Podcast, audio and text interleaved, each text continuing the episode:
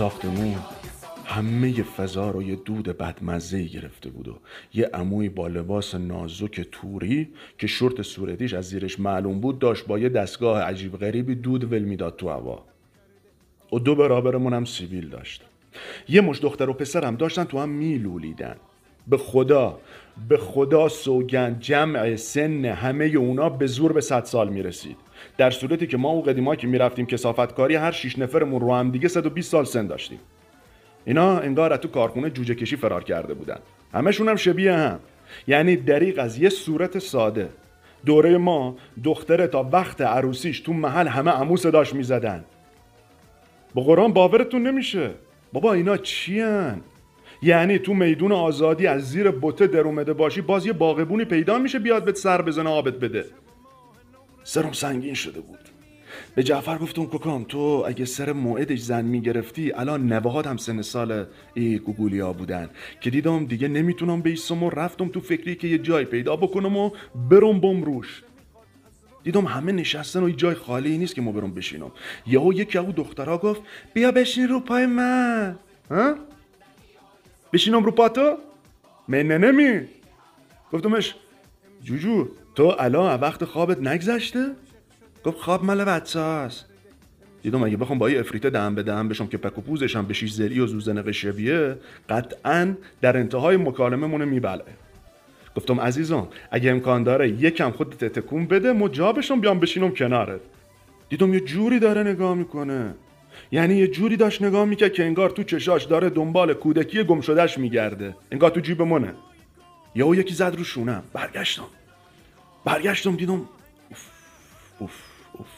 یعنی نگم براتون. یه خانم بسیار زیبایی پشت سرم ایستاده بود. چشا رنگی موها خوشگل اصلا اصلا عالی. گفتمش جان. که ایدون با یه صدا کلفتی گفت تازه اومدی. گفتمش خیلی عضو می‌خوام. البته اسپره زده بودم دیرتر قرار بود بیام ولی الان رسیدم. یهو برگشت گفت که من از اوناش نیستم و من مردم. چشامو یکم با انگاش مالیدم و دیدم بابا واقعا یارو کچلوار تنشه. بهش گفتم په چرا شما اینقدر گوگولی امو گفت شما خیلی ذهنتون کهنه است. گفتم بابا دوره ما کهنه رو به ما تحتمون میبستن. شما چی؟ گفت ایش رو تخت بشورنت. به قرآن نفهمیدم منظورش چی بود. او ول کرد رفت. دیدم از تو افق جعفر داره لابلای دودا با دو تا لیوان نوشیدنی میاد سمتم. دهنم هم کویر شده بود. لیوانه رو گرفتم و تا تی سر کشیدم. دیجی همون موقع موزیک گذاشت و همه بلند شدن با جیغ و دست و سوت و اورا شروع کردن به رقصیدن. روزای سخت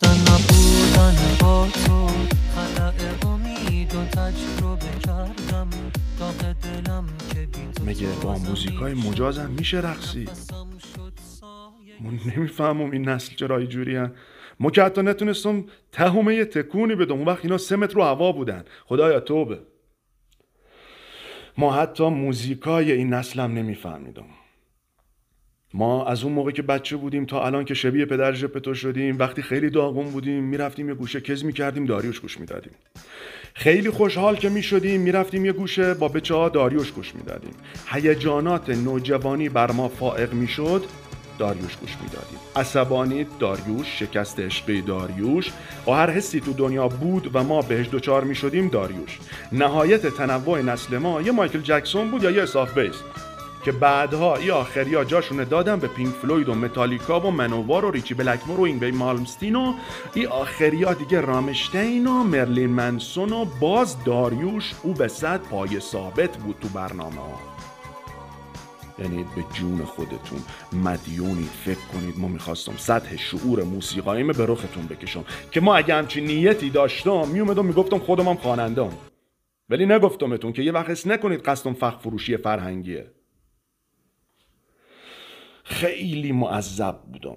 احساس می‌کردم جای مو یه همچی جایی نیست.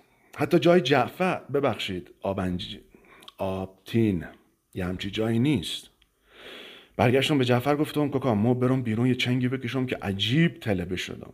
گفت برو برو برو الان منم میام پشت سرت. نمی‌دونم چرا تو او همه دود دادم ما رفتم بیرون بچنگم.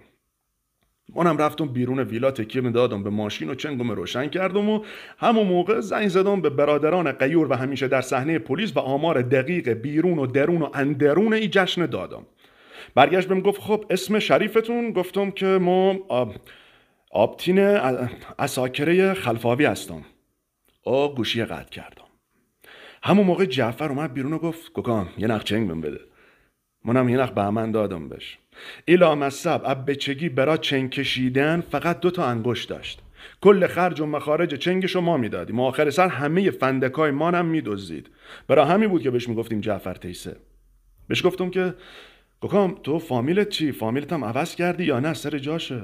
یه خنده ای کرد گفت اساکر خلفاوی اگه عوض بکنم که شب تو خواب سرمو می‌برن و میندازنش تو تخت آقام. باز خوبه که یه سری حرمت ها رو یاد نبردیم. به یه بهونه ای نشوندمش پشت فرمون ماشین خودش و منم با ماشین خودم زدیم رفتیم ساحل. نشستیم نشستیم زیر نور ماه و ستاره ها شروع کردیم به چنگ کشیدن. بهش گفتم یادت تو پارک شهرداری سیگار مر میکشیدیم؟ آقام یهو این اسرائیل اومد بالا سرمون دیدمون. گفت ها چقدر فردا چنگا بیشتر بمون حالا. گفتمش ها به خاطری بود که از اون موقع به بعد دیگه همش با استرس میچنگیدیم. بهم گفت حالا وسط این مهمونی برای چی اومدیم خلوت کردیم؟ اتفاقی افتاده چیز خاصی می‌خوای بهم بگی؟ بابا تو مهمونی همه هور و پری و ول کردیم فی امان الله. بلند شدیم اومدیم اینجا که چی؟ گفتمش کوکام البته اونا بیشتر شبیه نکیر و منکر بودن تا هور و پری. گفتم حقیقتش ما زنگ زدم پلیس که بیاد این لاشی های زیر سن قانونی جمع کنه که یهو دیدم چشای جعفر گرد شد.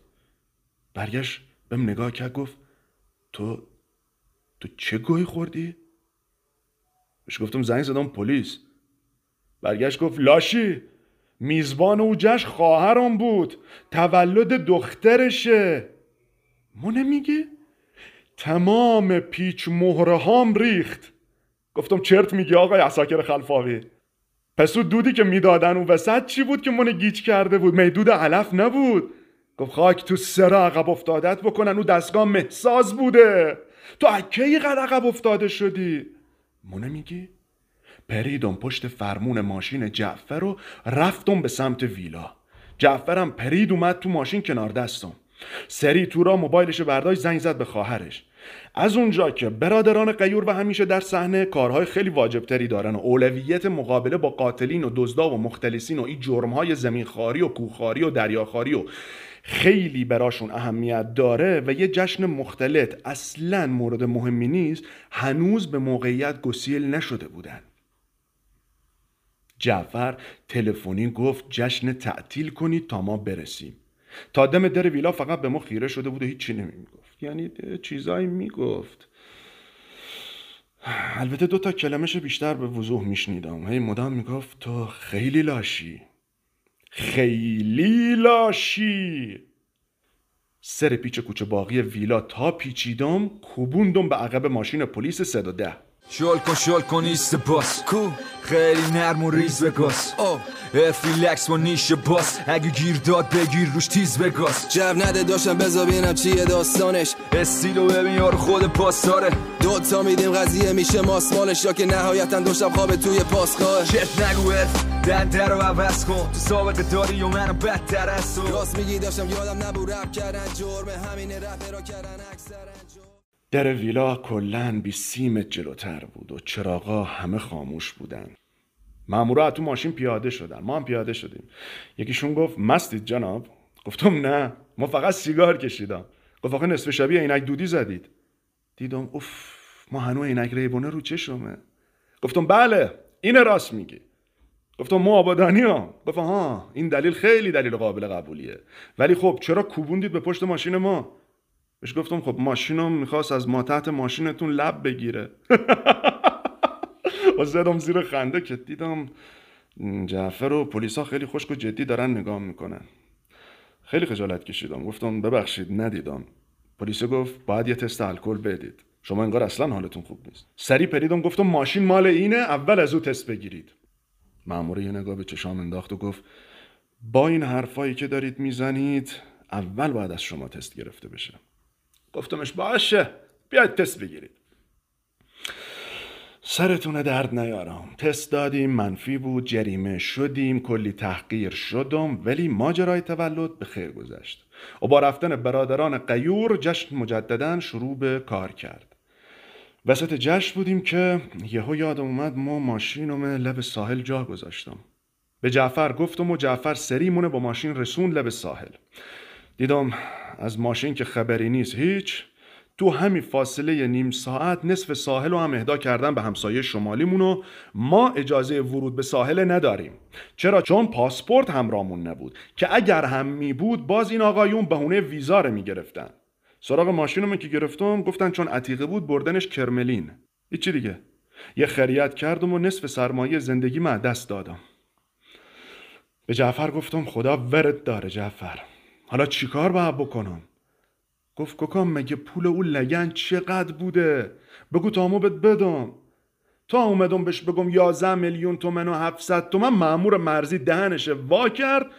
گفت 120 هزار تا. گفتم بابا مال مردم خوردی. دیگه تو سرش نزن. گفت عزیزم 120 هزار دلار چون عتیقه بوده.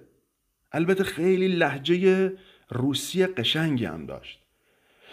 ما یه حساب سرانگشتی کردم دیدم که توی همین نیم ساعت که ما تصمیم گرفتم تلفن بزنم یک میلیارد و 700 800 هزار تومنی ضرر کردم با چشای خیس از اشک به جعفر که مهراش ریخته بود نگاه کردم و نشستم رو دو تا زانم و به مامور مرزی گفتم ککام تو عالم همسادگی یه نخ چنگ داری بهم بدی؟ یه نخ چنگ داد منم ازش خیلی تشکر کردم بعد یهو بهم گفت میشه یه دلار. گفتم چی؟ گفت سیگاری که دادم بهت. گفتم لاشی ماشینمونو بردید. این نصف ساحلمونم برداشتید باز بردید. بعد پول یه نخچنگت می‌خوای امو بگیری؟ گفت ماشین که توی مرزهای ما بود. ما اطلاع دادیم به مسئولینتون. اونا هم گفتن که اگه صاحب نداره برش دارید برا خودتون. ولادم گفت این عتیقه است. اینا نمی‌فهمن چه گوهری تو ساحل مونده. بلندش کنید بیاریدش اینجا. منم دو تا اسکناس از تو جیبم در بردم و پرت کردم تو صورتش و رفتم یه گوشه نشستم که چنگمه بکشم. که یهو داد زد گفت هو شت گراب بلند شو! هری! منطقه مرزی ما برید بیرون تا نزدیمتون با تفنگ. یلا! البته حقم داشت. جعفر دستمون گرفت و با خودش برد. بماند. بماند که جعفر بالاخره برام یه ماشین کادیلاک تمیز مشکی خرید به جای اوژیان. و بی منت بهم هدیه داد. ولی مقصر خودم بودم. البته تا اونجا یه قصه که تلفن زدم به برادران قیور. از اونجا به بعدش رو نمی‌دونم چرا هیچ مسئولی نیومد گردن بگیره. تا ما باشم.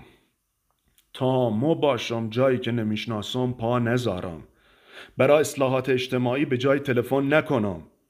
و در نهایت سرمه تو ما تحت خودم نگه دارم که همچی ضرر میلیاردی نخورم. یادتون نره. حمایت کنید منتشر کنید کامنت بذارید لایک کنید. چون این آدم از اعصاب معصاب مناسبی برخوردار نیست. اونم بعد این ضرر میلیاردی که خورده. جنگ زده تونم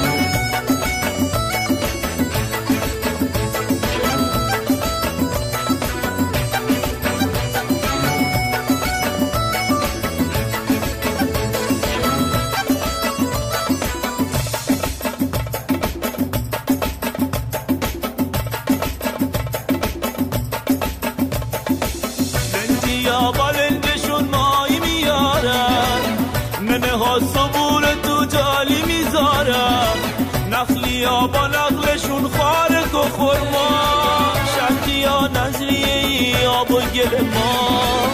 دست تو تو دست ما کوکای همشیم یه دونه دست بی صدام صدای همشیم آدما گل می‌زنن و مشکل گشاشون. آبادان داره میاد روشونه هاشون